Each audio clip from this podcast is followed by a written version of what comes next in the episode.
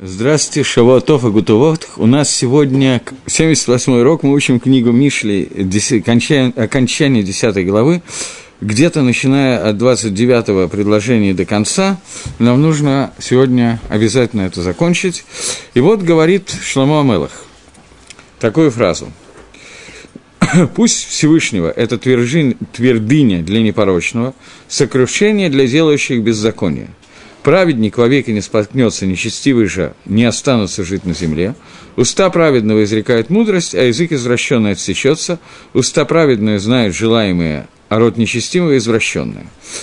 Как бы все на одну и ту же тему примерно. И мы начинаем с 29-го предложения, попытаемся разобраться. Говорит Шлома Амелах, сейчас я уже начну своим переводом, после того, как вы познакомились. «Э, Маос латом дери гашем у михитали фаэлей овен. Маос – это слово сильное. Для том, том – это слово тамим. Э, человек простой, не мудрствующий лукаво. Есть какая-то сила у того простого человека, который идет по дороге Всевышнего, а человек, который пытается перемудрствовать, и его действия ведут к Авену. Сейчас попытаемся это перевести, начиная с Мальбима. Говорит Мальбим так. Гамихате, кто такое слово михате? Это гефи гамос, это обратное слово сила. Что? Ос – сила, это эзнавши, это духовные силы, которые есть у человека. Вехеска горох и его силы, его души. Рох тоже переводится как душа, обычно на русском переводится как дух. Я, честно говоря, по-русски не очень знаю разницу между словами душа и словами дух. Существует три уровня души, на самом деле пять, но три уровня известные души, которые существуют, нефиш, рох и нешома. Слово «оз» относится к самой низкой части души, которая та часть души, которая управляет двигательными функциями человека, то, что называется животная душа. Рух – это э, Торгум Анкелус переводит на арамейский язык как «руах мимале», тот, который умеет разговаривать, говорящие силы, то есть это более высокий уровень, который связан уже с речью и связан уже с мецвод, заповедями и так далее. Нишама – это более серьезный уровень души, который находится сверху и наблюдает за ними и дает в нужный момент свою помощь. Ха и Хида – это еще два очень высоких уровня, о которых здесь не пойдет речь. Так вот, есть душевные силы и сила, которая есть у духа человека. И ровно обратно этому – это то, что на иврите Шломамелах формулирует на Лашона Кодыш словом «михта навшит». Это, не знаю, за неимением другого слова переведем как «духовная слабость». Пути Всевышнего и его управление, его ангага, она дается, дает силы тому, кто следует в состоянии ту, там, тмимут, простоте душевной – Потому что пути Всевышнего, они показывают, как Всевышний сумех нафлим, то есть как он поддерживает падающих, падающих, как он мажгех аль как он следит за теми, которые входят в состояние какого-то дикаона, какой-то депрессии, которые находятся в состоянии медухи, какой-то не, неуютности, которая есть у человека внутри себя. И все его пути – это хесед и Все пути Всевышнего – это хесед, эмет, сдока. Все эти слова переводить очень тяжело. Это милость, это истина, это дздока, это рахамим, это милосердие и так далее. До тех пор, пока этот человек, которого мы называем там простой человек, не ведет себя по медот, по качествам, которые мы только что перечислили, говорит Мальбин. То есть, когда этот человек уподобляется Всевышнему его медот и ведет себя в соответствии с своей простотой – истина, правду говорит, э, ведет себя с хесадом, с рахами, с милосердием, с добром и так далее, то в этой ситуации человек находит силы в своей гашкафе, в своем мировоззрении, потому что так Всевышний управляет мыциютом существования мира. То есть, человек, который выбирает пути Всевышнего, идет по ним, батмимут, не пытаясь сделать какие-то хижбанот, какие-то расчеты, как правильно обмануть и так далее, этим человеком Всевышний управляет через атрибут через соответствующие атрибуты и дает ему силы для того, чтобы укрепиться и работать в этих медот. И это называется «михтеле поэлявон». Это обратная ситуация этому называется человек, который получает слабость, это тот человек, которого действия которого приводят к авону. То есть, я переведу слово авон в конце.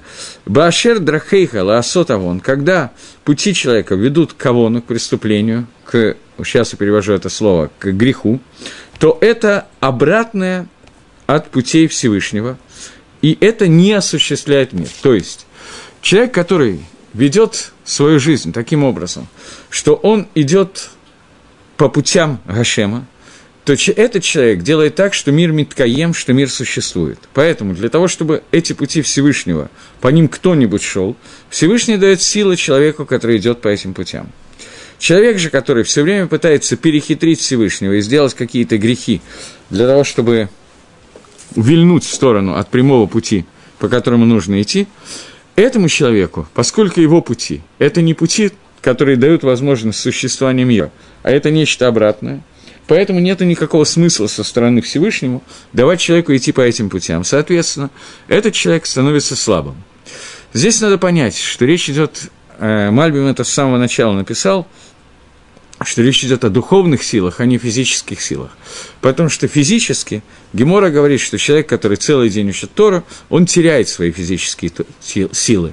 Тора их лишает гуфадам. Тора, она, попробуй переведи, она ослабляет силы человека ослабляет человеческий организм. Поэтому человек, который целый день находится в шатре Тори, Тора сидит и учится целый день, и естественно, что у него нет времени, и, наверное, желания тоже, я говорю про человека, который учится целый день, заниматься спортом, культуризмом и так далее, и, соответственно, его бицепсы становятся несколько слабее, чем у человека, который целый день находится в тренажерном зале, но при этом духовные силы этого человека совершенно другие. И понятно, что когда мы учим книгу Мишли, нас больше волнуют духовные силы, чем физические силы. Хотя не то, чтобы я имел в виду, что полностью надо пренебрегать физическими силами, может быть, иногда что-то нужно, поскольку они тоже необходимы, какое-то здоровье для того, чтобы соблюдать заповеди и, например, для того, чтобы мало спать, больше времени учить Тору и так далее, нужны определенные физические силы, но это не то, чем сейчас занимается Шлома Амелах. И понятно, что духовные силы, опять же, нужны значительно больше. Э, Гагро говорит так, что силы даются человеку, который идет по прямому пути, и слабость дается тем, кто пытается с него свернуть и совершить грехи.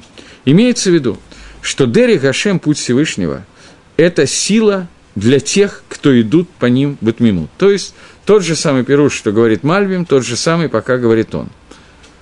Э, но махита, слабость, это тем, кто считают, что даже тем, кто идут по дороге Всевышнего, но замышляют какой-то авон, какой-то грех в своем сердце.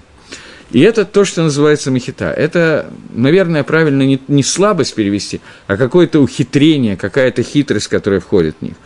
И об этом сказано. Киишарим даркей Гашем вацадики милхубом, что прямые пути Всевышнего и праведники идут по ним. Вепашоем их шелубом, а грешники споткнутся о них. То есть Гаон хочет сравнить это с еще одним посуком, который сказан в кни... у пророка Хоша, посук, который говорит о том, что люди, Всевышний установил в этом мире дорогу, по которой надо идти – и по этой дороге могут идти и праведники, и грешники. Не имеет в виду дорога, как Виш Тель-Авив Иерушалаем, дорога из Тель-Авива в Иерусалиме, по которой ездят, ездят иногда праведники, а в основном, ну, в общем, разные люди по ним ездят. Не эта дорога имеется сейчас в виду. Речь идет о духовном пути человека, пути Торы и Мицвод, по которому люди, которые расшоем, тоже могут хотеть идти и пытаться ходить. Но разница будет в том, что человек это не только связано с кованой человека, с его намерениями, с его духовной сущностью, но и с тем, как исполняются эти митцвот. Грубо говоря, если мы посмотрим даже войдя в синагогу и посмотрим на разных людей, которые молятся, и видим одного человека, который надевает финин, и другого человека, который надевает финин, иногда бросается в глаза, что между ними есть разница.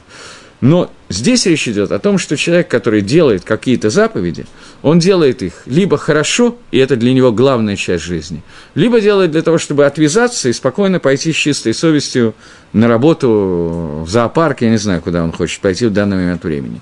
То есть есть люди, которые пошоем, и люди, которые цадиким. И те, и другие в данный момент идут по дороге Торы, по дороге которая называется Даркей Хашем, дорога Всевышнего, но цадиким, они про ней пойдут все, все, весь свой путь, а пошоим, те, которые люди, которые все время совершают по небрежности какие-то вещи, это небрежность, которую можно было легко избежать, то они их шелубом, они наткнутся на препятствия и падут. Они не смогут идти постоянно по этой дороге.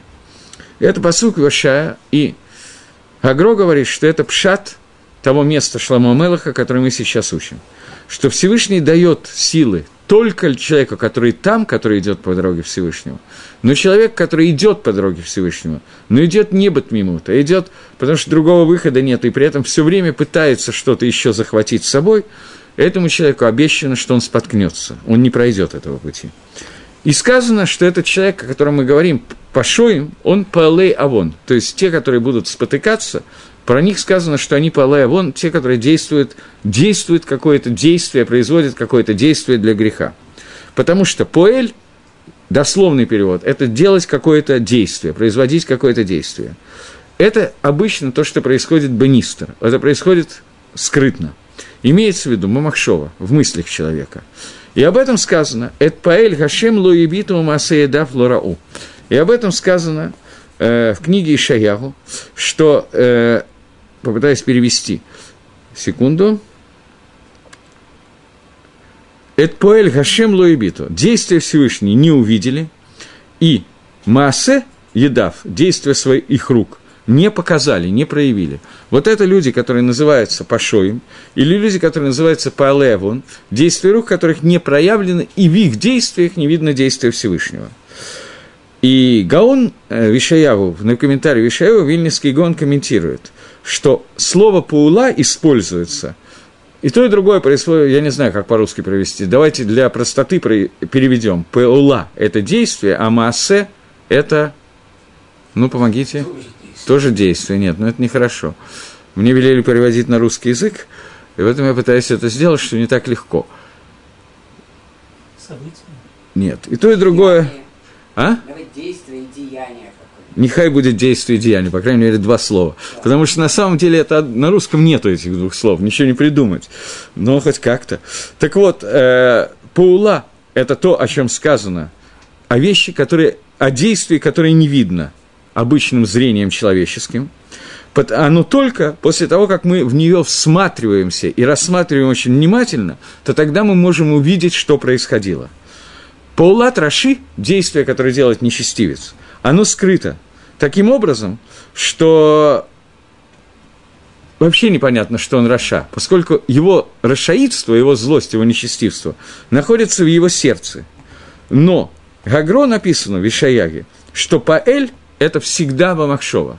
То есть Вильнюсский Гаон, поскольку ему тоже было трудно найти какие-то возможности перевести это слово на русский язык, я не знаю, знал ли он русский язык, но он э, в Пирушине и он объяснил, что словом «паула» обозначается действие, которое идет параллельно с какой-то плохой мыслью, плохое действие. А плохое массе – это массе действие, которое можно увидеть в действии, его плохость. То есть есть действие, которое выглядит плохо с самого начала, а есть действие, которое выглядит более или менее пристойно, но кавана, мысли, которые были у производителя этого действия во время его деяния, оно от, остро отрицательное. Так Гаон переводит, чтобы как-то развести, развести эти два слова, объяснить разницу между ними. И теперь получается, что по Гаону перевод этого, этого предложения будет звучать так, что сила дается человеку, который по простоте идет по путям Всевышнего – а слабость дается человеку, который идет теми же путями, но делает это действие с отрицательной кованой, с отрицательным намерением. Всевышний даст ему слабость настолько, что в результате своей жизни он споткнется и не сможет идти по путям Всевышнего. Это то, что он говорит. И здесь надо немножечко проанализировать, я дочитаю Гаона и потом задам кушью. Э, он говорит, что Паула, вот этот вид действия, оно всегда в скрытой форме, то есть в мыслях. И об этом сказано. По Эль Хашем Лоебиту Масаидав Лорау, что де, деяния Всевышнего они не, не, не могут на них смотреть, а действия своих собственных рук они не видят. И здесь Гаон ссылается на Шаяву, которого я вам только что привел. И вместе у нас уже получается из этих двух вильнюсских гаонов получается какой-то пшат того, что произошло. То есть он считает, что Шламу Амела хочет нас научить следующие вещи. Что сила дается человеку, которому с хорошей кованой, с хорошими мыслями выполняет какие-то правильные действия, но человек, который те же самые действия делает с, прохо- с плохой махшавой, с плохими мыслями, ему обещают, что он споткнется и не сможет дойти по дороге Всевышнего до конца – что здесь трудно в этом кусочке Гаона? Это уже не Гаон пишет, это я говорю, что трудно. Различайте. Трудность очень простая. Мы знаем, что Всевышний не наказывает за мысли человека, за исключением очень редких прегрешений, за которые Всевышний наказывает за мысли. Знаете об этом? А? За Авойду Зойру, за мысли об Авойде Зоре есть наказание, за остальные преступления нет наказания за мысли, и Акодыш Баругу не судит за мысль, как за действие. А здесь написано, что за мысль есть некое наказание. Ответ на этот вопрос, я думаю, что уже понятен, что имеется в виду, что человек, который мыслит сделать какое-то плохое действие и не делает этого действия, то за это он не получает генома и наказание снимается. Но это остается в качестве некой неким действием, которое дает свои плоды в этом мире, не в мире будущем, а в этом мире. И они приведут к тому, что человек споткнется и перестанет идти путями Всевышнего. Поэтому здесь происходит такая ситуация, что если человек сделал какое-то действие с плохой кованой, отрицательными намерениями, такое бывает. Но нужно понять, что такое отрицательные намерения. Например, написано, что человек, который учит Тору лоришма, не во имя Торы, то пусть он учит Тору не во имя Торы, потому что в конце концов он начнет учить во имя Торы – с другом, в другом месте Гемора говорит, что человек, который учит Тору Лоли Шма, не во имя Торы, лучше бы не родился на свет – и Тосфа задает этот вопрос, говорит, что есть противоречие. Отвечает очень просто, примитивно, что есть два вида лолишма. Есть человек, который учит Тору ради зарплаты, ради того, чтобы его назвали рабом, ради того, чтобы его уважали и так далее. Такой человек пусть продолжает учиться, в конце концов он придет к изучению Торы лишма. А есть человек, который учит Тору для того, чтобы задать такие трудности, на которые никто не, мог отве- не может ответить, для того, чтобы доказать неверность Торы, найти в Торе какие-то ошибки. Кроме всего прочего, это немножко глупое занятие, но допустим, что человек для чего-то это делает, и в таком случае об этом человеке сказано, что лучше бы, что он не родился на свет. Окей. Теперь, здесь же говорится, Гаон учит этот посук, что здесь говорится о том, что человек, который делает даже мицвод, но у него присутствуют плохие каванот, плохие махшавод, плохие мысли, то этот человек споткнется обязательно в своем пути – Ответ на этот вопрос, ответ, вопрос на поверхности. С одной стороны, Всевышний наказывает, с другой наказывает. Мы знаем, что שכר מצוה בהאי עלמא ליכא. Нет награды за мицву в этом мире. Вся награда за мицвы остается всегда в עולם הבא. Те из вас, кто молится שחרית, могут сразу же мне задать кушью, трудность, что когда мы молимся שחרית, мы молимся маленькую молитву, это Мишна в трактате Пеа, первая Мишна в трактате Пеа, которая говорит, что вот вещи, награда за которую остается в עולם הבא, но קרן – основа награды, а проценты пирот человек получает в этом мире. Значит, мы видим, что в этом мире есть награда за заповедь. Те, которые не молятся этой брахи, этого кусочка, тоже могут задать тот же самый вопрос, но из другого места. Если кто-то случайно прочитал Шма Исроэль, то во втором отрывке Шма Исроэль написано, и будет, если вы будете внимательно слушать мои заповеди, исполнять их, то будет у вас дождь на земле вовремя, и будет все хорошо, а если не будет, то будет таки плохо мы видим, что награда за заповедь в этом мире описана в книге, которая называется «Пятикнижие Моисеева». Таким образом, как Хазаль могут прийти и сказать, что нет награды за заповедь в этом мире? Ответ на этот вопрос очень простой и очень важный в понимании. Существует определенный мецвод, не все, но очень многие мецвод, которые не, мы получаем не награду в этом мире, но они влияют за на, на то, как мы будем жить в этом мире – молитва, э, заповедь почитания родителей и многие другие митцвот, в том числе изучение Торы, в, сама награда за них, она бесконечна, и мы получим ее те, кто получит, только в Аламаба. Но, когда Всевышний судит по поводу человека, в какие условия его поместить в этом мире, например, на будущий год или на завтра, то когда он это судит, он смотрит и говорит, говорит, Всевышний говорит, ну, пусть будет так, что человек провел этот день настолько хорошо, его каванот настолько высокий, его намерения настолько высокие в мецвод, что надо ему дать максимум возможности в следующем дне сделать как можно больше мецвод.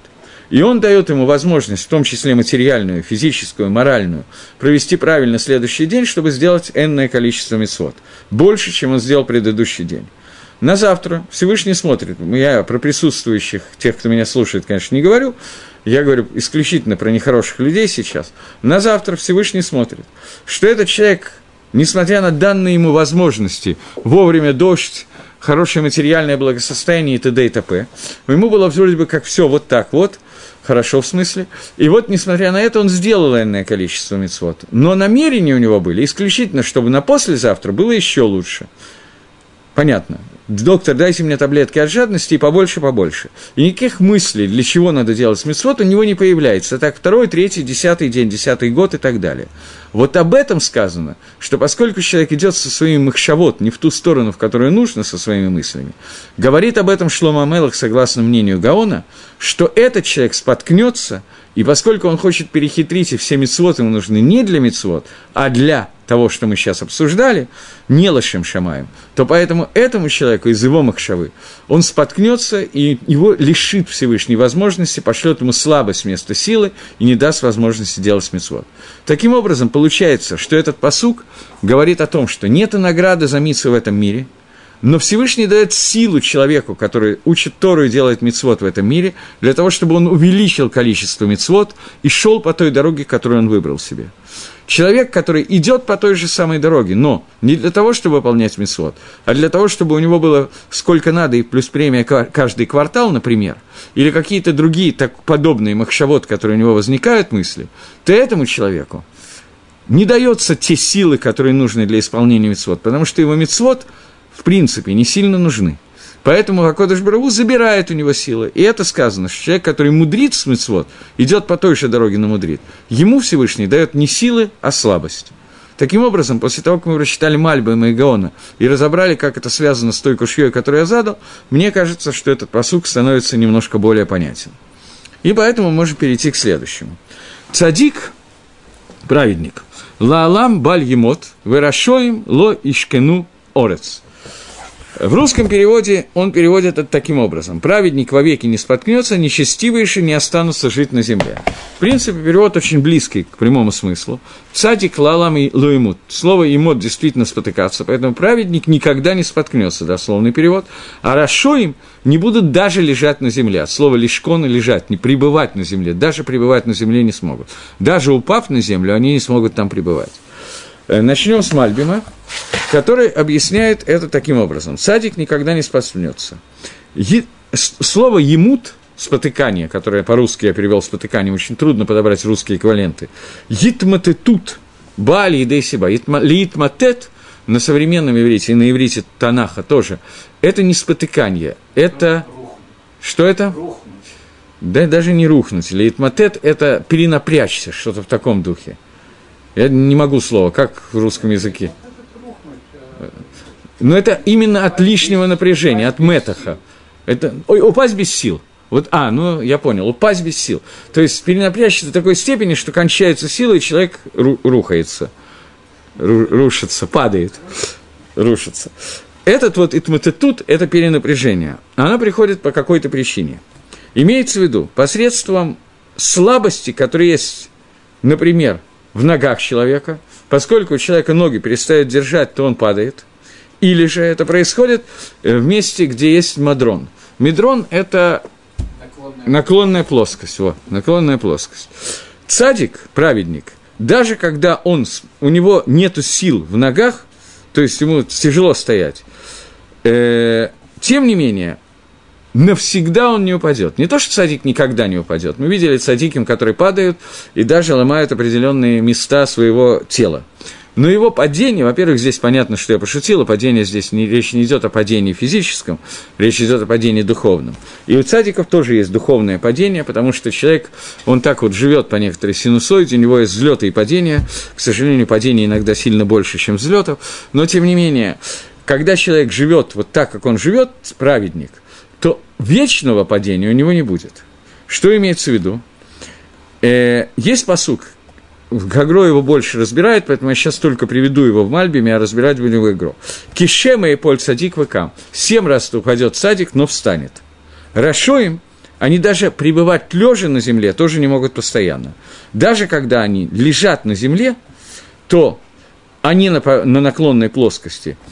Только Башкина Каву Аляар с постоянным лежанием на земле они лежат, тем не менее, они не останутся там лежать навсегда, потому что Рашоем будут, э, я не знаю, как перетрясены, земля будет немножко трястись, и они оттуда упадут. Я не знаю, куда они упадут, это мы отдельно разберем. Понятно, что речь идет про геном, но это сейчас не наша немножко тема.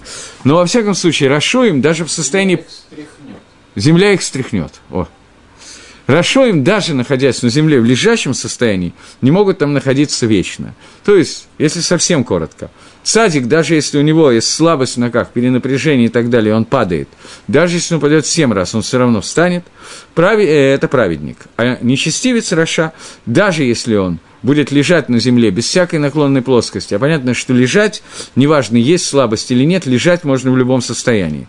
Может быть, приятнее лежать в сильном состоянии, чем в слабом, это наверное. Но, тем не менее, лежать можно. Тем не менее, у Раши даже этого не удастся, потому что земля его встряхнет, некоторое локальное землетрясение произойдет. Говорит Гаон Мивильна так. Цадик никогда не упадет на вечно. Имеется в виду, несмотря на то, что иногда цадик падает перед Рашой, перед нечестивцем, но это только на время, а не на постоянно. Как сказано, Кишева и Польцадик Вакам. Семь раз упадет э, праведник и встанет. Э, в другом месте Мишли Шламо Амелах нам говорит, 20, те, у кого есть книга Мишли, хотят посмотреть, 24 глава, предложение номер 16. Там Шламо Амелах приводит один момент –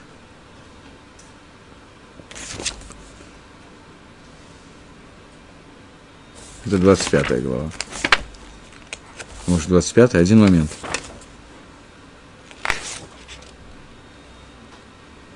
Нет.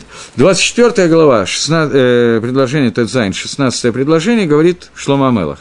Кишевы и поль цадик векам, вырашоем их шелубара. Семь раз упадет праведник и встанет, а нечестивцы, они споткнутся об собственное зло.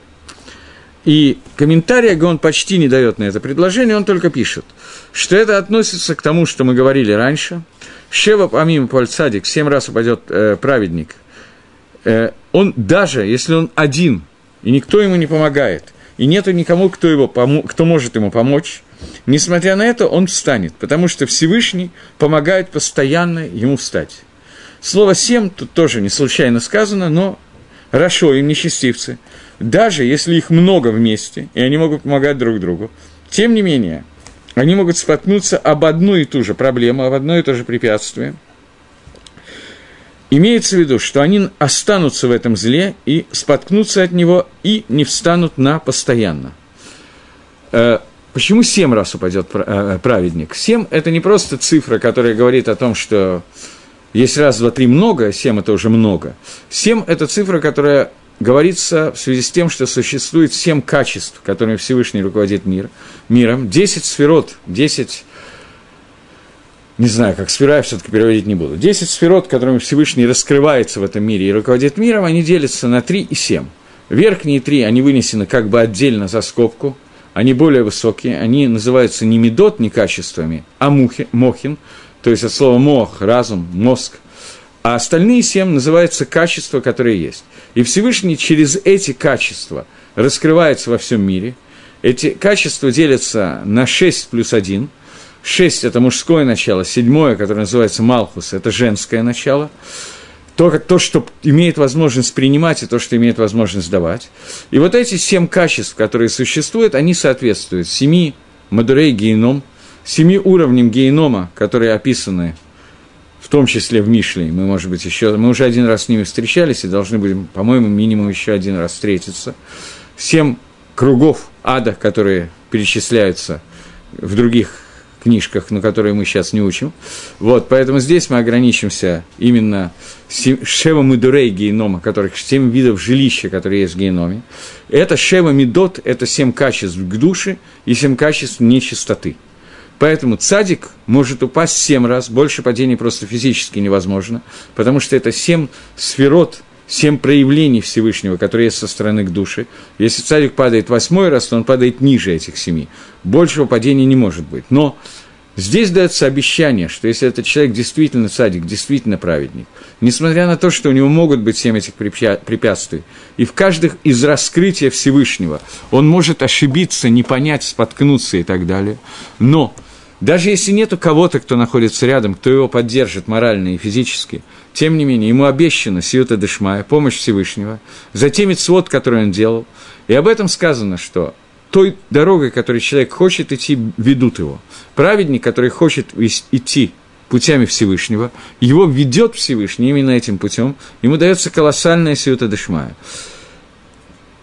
Это невозможно описать, и даже попробовать это самому невозможно. Иногда это можно увидеть на примере кого-то из знакомых, который ты видишь, что какая-то все это дышма этот знакомый получил, совершенно непонятно как и что, которая, на первый взгляд, противоречит любому здравому смыслу. И человек делает какие-то глупости, делает какие-то неправильные вещи, и в результате получает неожиданную все это дышма из-за своей стремления ко Всевышнему, из-за того, что Водокодыш Баругу решил, что этот человек должен исправиться и так далее. И вот это семь падений, которые могут быть, Здесь очень важна кавана, намерение, которое есть у человека в Шмират Митцвот, соблюдение, соблюдение заповедей. Рашоим, они, говорит Гаон, э, говорит Шлома Мелах, извините, не могут лежать даже на земле, имеется в виду, что Рашоим даже, как в тот момент, когда они начинают падать, они не смогут остановить это падение даже с помощью того, что они опираются о земной шарик, и они уже не смогут оттуда встать. Несмотря на то, что сейчас они лежат на земле, они не останутся лежать там постоянно. Здесь намек Шлома Мелаха на то, что есть что-то, что находится ниже земли, и это то, что находится ниже земли. В самом простом проявлении это геном. И здесь есть еще один посук, о котором говорит, в котором Шлома Мелах говорит почти то же самое, в 11 главе. Он говорит посук номер, один момент, это уже сложнее найти – Здесь ссылка не отмечена. Один момент. 28-й посук 11 главе говорит. Батех Башаро, человек, который уверен в своем богатстве, гуиполь, он свалится, он упадет. Векиала цадики мифраху. И как лист взлетят праведники. На ветре лист взлетает так очень высоко от ветра. Праведники взлетят, а Раша, который опирается на свое богатство, он упадет – эти вещи, которые иногда тоже очень часто видны и бросаются в глаза, проблема в том, что если мы будем сейчас искать примеры всяких этих вещей, то мы найдем и обратные примеры тоже. Один из примеров был очень известный человек, который тарам деньги на Ишиву Воложен и многие другие шивот. И вот в какой-то момент времени этот человек разорился, но разорился, разорился. Он был богатый настолько, что он содержал полмира литовских ешив в 1800-е годы. И вот этот человек разоряется, разоряется полностью. О том, чтобы вернуться в бизнес, нет речи, он банкрот, любые головоот, любые деньги, которые он возьмет в долг, они приведут только к тому, что он тут же должен давать другие долги. Ему нечем заняться, и он оказывается в Ешиве. Просто ему дают сдоку, он начинает жить над сдокой, такие вещи случаются. И тогда Равхаим Воложин попросил своих учеников создать Бейздин, чтобы они попытались понять, человек, который давал такую огромную сдоку и содержал Алам Ешивот почти полностью мир Ишив. Как Всевышний сделал так, что вот этот человек разоряется в течение какого-то супер короткого времени. Э, Бейздин, который исследовал этот момент, пришел к тому, что они знают единственную авейру, которая есть у этого человека. Это тоже понять себе уровень человека, который рассказал всю свою жизнь. Кому-то из нас сейчас придут люди и начнут выяснять даже большие рабоним, тем более большие рабоним. Есть ли у нас какие-то авейры или нет, я думаю, что мы постараемся скрыть все, что можно, скрыть еще немножко. Он рассказал всю свою жизнь, и Боездин после заседания нашел единственную авейру, которая у него есть – Написано, что есть таканат Уша. Когда Сангедрин пребывал в городе Уша после изгнания из Иерушалайма, было 10 галует, 10 изгнаний, в котором находился Сангедрин. И вот один из них был в городе Уша, и он там сделал много таканот, много постановлений Сангедрина, Верховного еврейского суда. Одно из них было, что человек не может давать меньше, чем десятую часть своих доходов в сдоку, и не может давать больше, чем пятую часть доходов в сдоку. А вот этот человек давал значительно больше, чем пятую часть э, доходов сдоку. Это единственная вера, которую они, исследуя, нашли у этого человека. И Воложин сказал, что это не может быть причиной.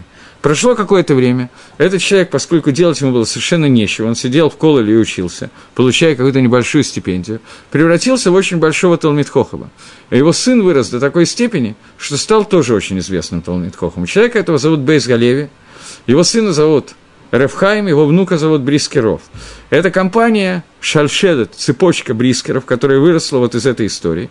И когда он и его сын стали подниматься в Торе до такого уровня, что это стало уже, как бы мягко говоря, заметно, а грубо выражаясь, это стали одни из гдойлем всех поколений, одни из самых больших рабоним всех поколений, то Равхайм Воложенер, это уже были последние его как бы функционально способные годы, он сказал, что теперь он знает, что это было не наказание, а награда этим людям.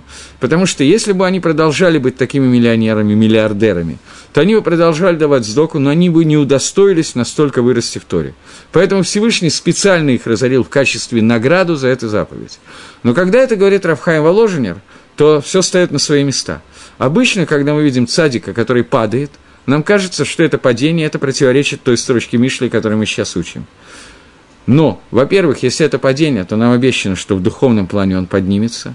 А во-вторых, проблема состоит в том, что мы не всегда можем отличить падение от взлета. Я сейчас вспомнил, какая-то песня была, я только не помню какая, но там были слова, русскоязычная песня, где-то 70-х, может даже, да. Часто падение становится взлетом, видел я, как становится взлетом падение. Так вот, здесь именно этот случай. Мы не всегда можем понять, что происходит, и Шлома Мелах нас учит, что цадик, даже если он падает, это падение духовно никогда не остановится на, на уровне падения. Он всегда встанет, если это настоящий цадик, настоящий праведник. Это не всегда связано с тем, что он потерял миллион долларов и приобретет их обратно. Может быть, он приобретет что-то другое, например, Аламаба. Но человек, который находится, Раша, который находится на земле, и кажется, что больше некуда падать, ему обещает Шлома Амелах, что он на земле не останется и упадет. Бепаштус, пшада пашу, что он упадет в гейном. И гейном – это отдельная статья, не знаю, надо ли сейчас в это входить, но нужно войти в такой очень важный момент.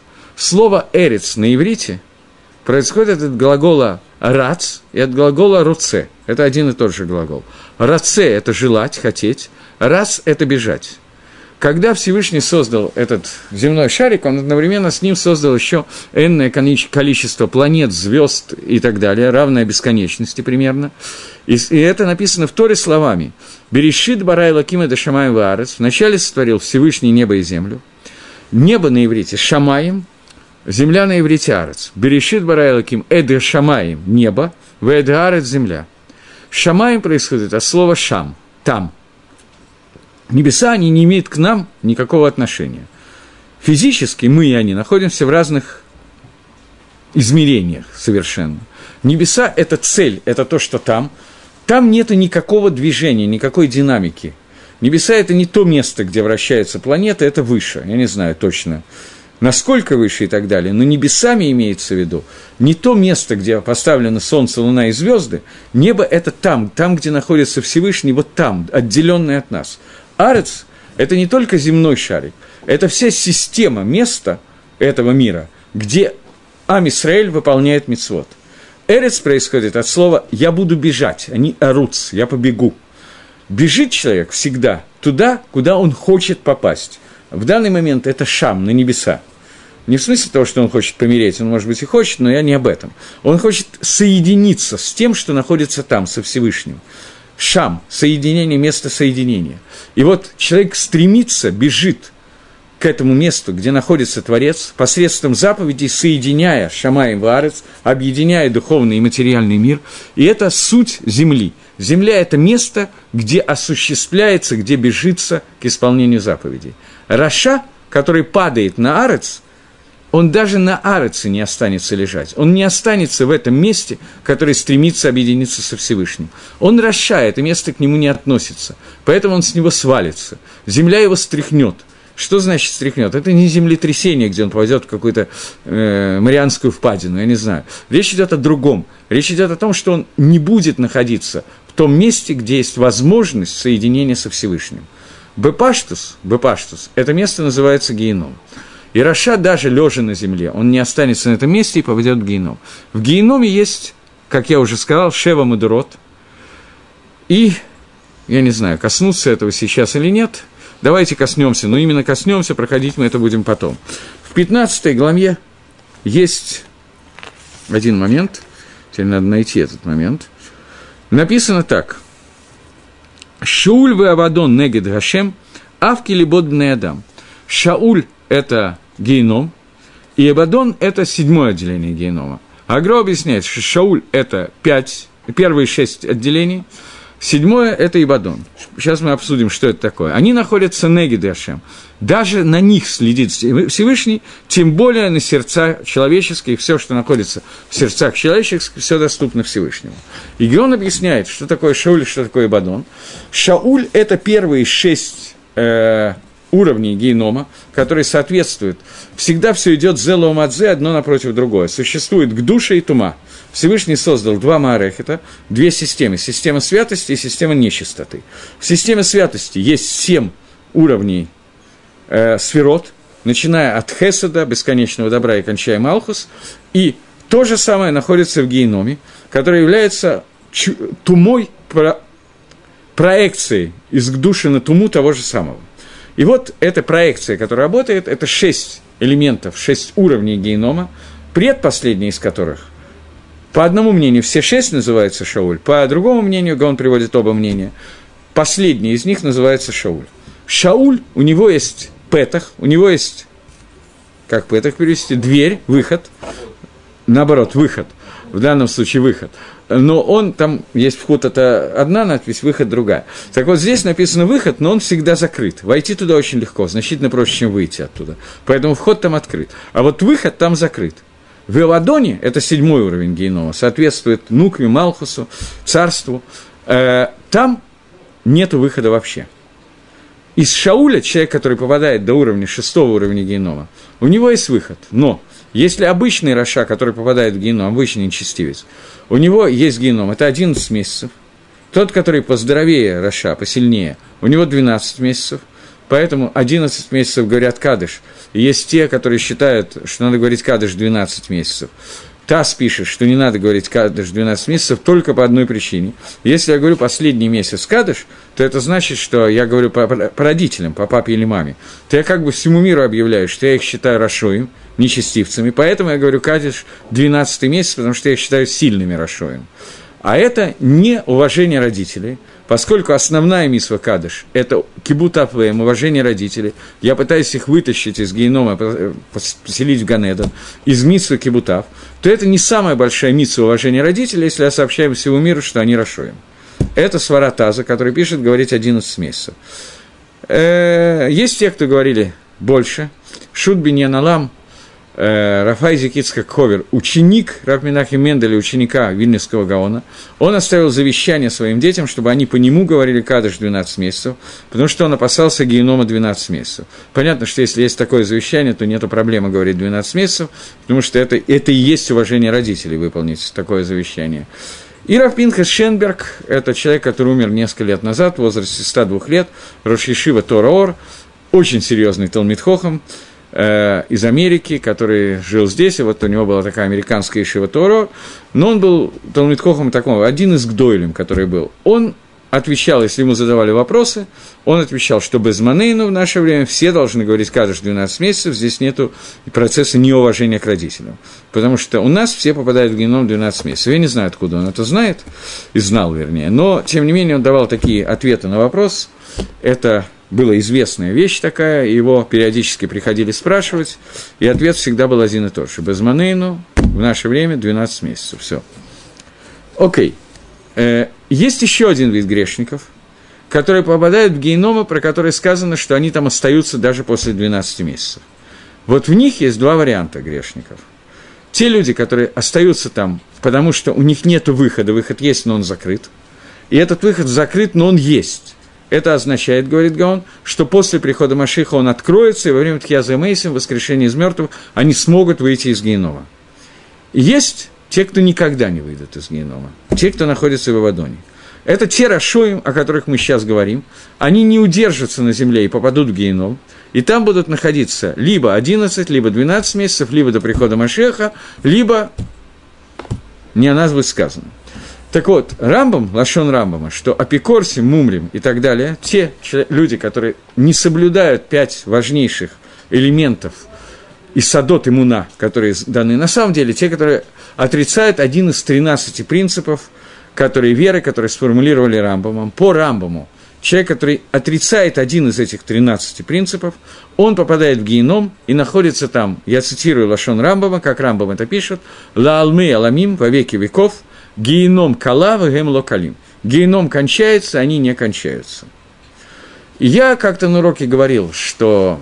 То есть у них, не, у них нет Аламаба. Давайте переведем на русский язык. Это люди, у которых нет Аламаба, нет грядущего мира. Когда те, кому достанется грядущий мир, будут в Аламаба, то эти люди вместо Аламаба останутся в Гейной. Это пшада пашут, простой смысл того, что пишет Рамбом. Или Хойра, на первый взгляд. То же самое написано в Мишне, в трактате Сангедрин, который говорит Мишна в 10 перике Сангедрина, перик Хелок, говорит, «Коль Исраиль ешлам Хелок ламаба, у всех евреев есть удел в будущем мире», потому что скажет народ все цадиким, это все фразу знают, она перед, перед Перкеавод написана. Дальше почему-то люди не любят читать продолжение, где сказано, а вот те, у кого нет удела в будущем мире, там на полстраницы перечислений. И в частности, человек, который говорит, что в Торе Махлоки с Рамбом и Раша, либо в Торе не сказано, либо вообще нету такой вещи, как воскрешение из мертвых, когда человек оживает из мертвых, человек, который такое говорит, у него нету Аламаба, говорит Рамбам. Причем, по мнению Раша, по мнению Рамбама, даже то, тот, кто говорит, что в Торе это не сказано, но в принципе эта вещь существует, он получает Аламаба. Все реформисты говорят, что нету воскрешения из мертвых? Я не в курсе честно говоря. У меня такой большой эрудиции по реформизму нету. Окей, но я думаю, что таких людей, даже не считая реформистов, миллионы маленькие десяток. Вот, и в том числе, я знаю, что люди не любят это слышать, в том числе это Тинакот Шинишба, люди, которые не знают о существовании Торы. Но если они отрицают один, одну из основ веры, то по мнению Рамбама, Райвит на это халек, но по мнению Рамбама, удела в будущем мире у них нету. Он Тинок Шинишба, он несчастный человек. Рамбам формулирует, Рабхаим, вот как раз сын Бейтлеви, о котором я сегодня говорил, он формулирует это на идыше словами «небех апикорос, гавы апикорос». Несчастный апикорос, он тоже апикорос. Он не виноват в том, что он апикорос, но он апикорос. И удела в будущем мире у него нету. Э, но я, по-моему, как-то говорил об этом, но точно сказать не могу, поэтому я повторюсь, если я говорил на эту тему. Есть мнение Микуболем, а именно – это мнение Равсода Коина, это такой, Равсода Коин из Люблина, это ученик Магида из Мишелича, и Второе мнение, которое я видел, э, Равцода Коина только слышал, я не видел его, а в Лешеме, в книге Бааля Лешема, э, книге Деа, он это пишет прямым текстом, Лешем пишет, что то, что сказано, что у людей нет удела в будущем мире, это не означает, что у них нет будущего мира. У них нет своего удела, и они, как рассказал Рафмойша Шапиров в его пересказе, это немножко иначе, чем Лешем пишет, поэтому я начну с его пересказа. Имеется в виду, что этот человек, что эти люди не получат своего удела в будущем мире, но они будут находиться в Аламаба. Подобно человеку, у которого нет дома, и он находится в гостях или живет в гостинице и так далее, у него, тем не менее, есть возможность проживания где-то. И Алам Аба у него есть. Лешем пишет, что это будет не сразу, это будет не седьмое тысячелетие, не в восьмое, не в девятое, а судя по всему, это уже, так я понял, я не сто процентов уверен, после десятого тысячелетия, когда Аламаба дойдет до своей эпогеи, то эти люди получат Аламаба не такой, как те люди, у которых есть удел в будущем мире, это несомненно, но какой-то Аламаба будет. И Лешем объясняет Рамбама и говорит, что то, что пишет Рамбам, что геном кончается – а Рашо им не кончаются. То есть фраза Рамбама звучит так, что эти нечестивцы спускаются в геном и судятся там навсегда, лалме аламим. Геном кончается, а они не кончаются. Э, Лешем объясняет, что геном кончается, его нет больше генома, а они не кончаются, они все-таки очищаются в этом геноме полностью и получают свой аламаба. Это мнение Баля Алешима и мнение Равцода Коина. Многие Микуболем на это халким, и Кинере, несмотря на то, что, судя по всему, несмотря на то, что Лешем, он ученик Вильнюсского Гаона, то есть он не ученик, он не видел Гаона, было много поколений после него, но обычно вся его Кабола взята от Гаона, но, судя по всему, Гаон учит иначе. Вот здесь, в Мишле, Гаон учит, что геном под именем Ибадон – это тот геном, когда человек пропадает полностью, если он туда попадает, оттуда нету выхода вообще – есть выход, который есть из Шауля, но есть еще один вид генома, от которого он не уходит вообще. И это пшат того, что говорит Шлома Амелаха, я просто сделал более обширно, связал еще с двумя-тремя псуками, которые говорит Шлома Амелах, но это то, о чем он говорит, что праведник, который упадет, он выберется – он не останется даже на земле, он выберется, он получит Ганедан, он пойдет наверх.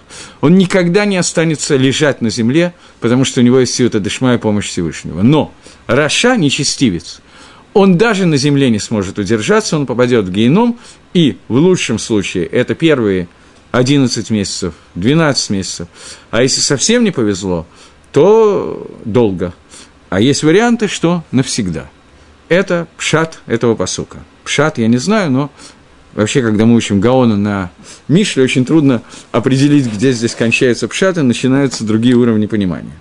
И 31-й посук – а, еще два посука мне надо успеть. Ой, что-то я, меня опять занесло. Э, посук номер 31 говорит. Пицадик Януф Хохма, Валашон Теховохот Сикарет. Уста праведников, они будут от слова «нави», «нави» – это пророчество, изрекать мудрость, а язык, который говорит наоборот, он будет отрезан, он будет истреблен. Говорит Мальбим, да э, говорит Мальбим, что я уже говорил э, в другом месте, что уста праведников, они являются источником жизни. Праведник не может остать, оставить законы мудрости, и это не тот человек, который принял эти законы мудрости по традиции Бакабола, как мудрец, но он их принял на таком уровне, что он и трагель, ой, у меня, я извиняюсь, что он и трагель, он привык к, к мудрости настолько, что что он привык идти по этим законам посредством своей праведности. И посредством из-за этого он может обучать людей каждым деталям и каждым обычаям мудрости, несмотря на то, что у него нету об этой традиции и Торы, которую он получил. На основании той шиты клалит, на той общей точке зрения, которая ему было дано от Хахама. Хахам может передать только то, что он принял – но праведник, который проработал это и пропустил через себя, если вы помните, то мы обсуждали, что есть хохма, бина и дат. Хохма – это принятие сверху информации извне. Бина – это обработка этой информации, анализ ее. А дат – это соединение с этой информацией настолько, что слова хохмы не могут быть не восприняты. Настолько, что все семь нижних качеств, которые есть у человека, все его медот, они работают на основании этой хохмы автоматом – так поэтому получается, что источник хохмы у праведника находится в устах, потому что дат, вся система дат, знания, она находится в устах. Это дебур, это кох дебур, это и есть дат. И там он находятся плоды его мудрости и так далее. Что во время, когда спрашивают человека какую-то деталь, как себя вести, то у него растет эта хохма, и она рождает выраж... самовыражение языком, который он выражает, и дает правильный ответ – на основании той хохмы, которая у него существует. И еще есть один итарон, еще один плюс между праведником и хахамом.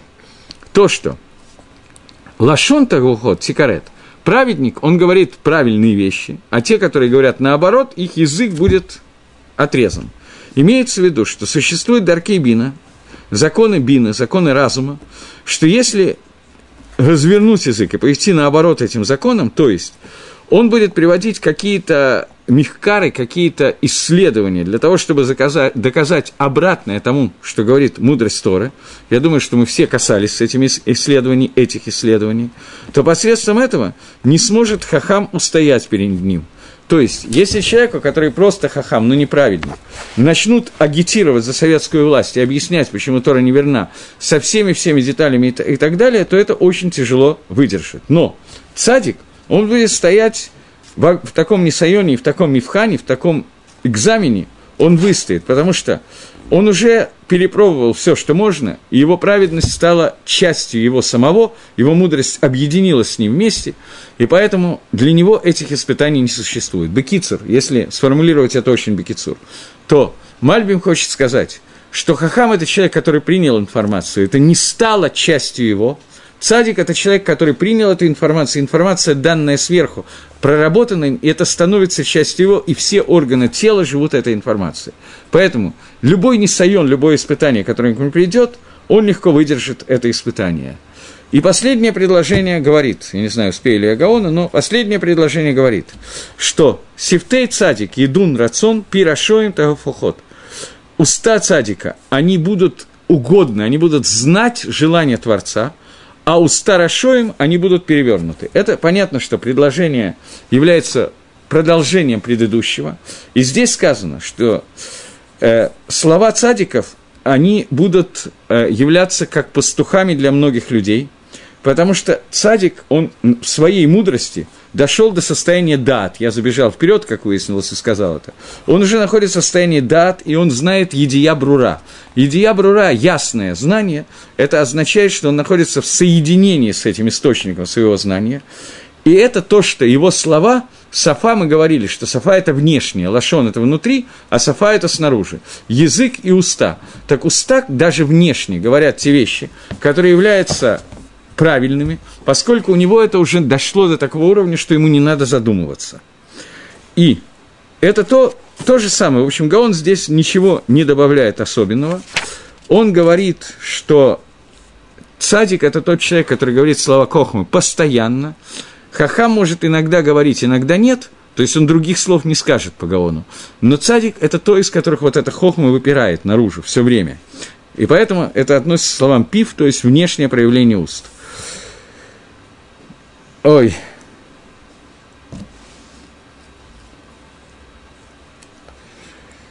И в, в рукописи Гаон пишет, что к цадику приходит больше людей, чем к хахаму посоветоваться, потому что, обращая на, внимание на его поведение, именно к нему приходят советоваться.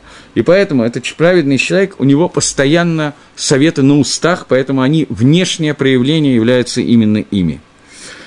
Вот, я думаю, что мы, в общем, кончили десятую главу.